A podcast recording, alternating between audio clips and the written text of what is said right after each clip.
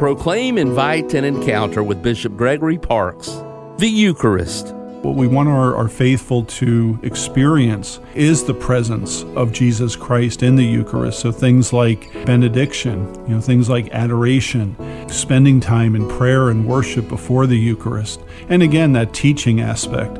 But ultimately, again, it's an act of faith. You know, uh, that's why when we come forward and uh, the Eucharistic minister or the priest will say, the body of Christ, the blood of Christ, what is our response? It's Amen which means that I believe. I believe that it is.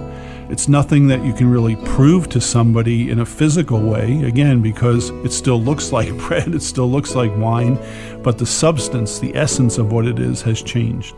For podcasts and social media accounts, visit bishopparks.org.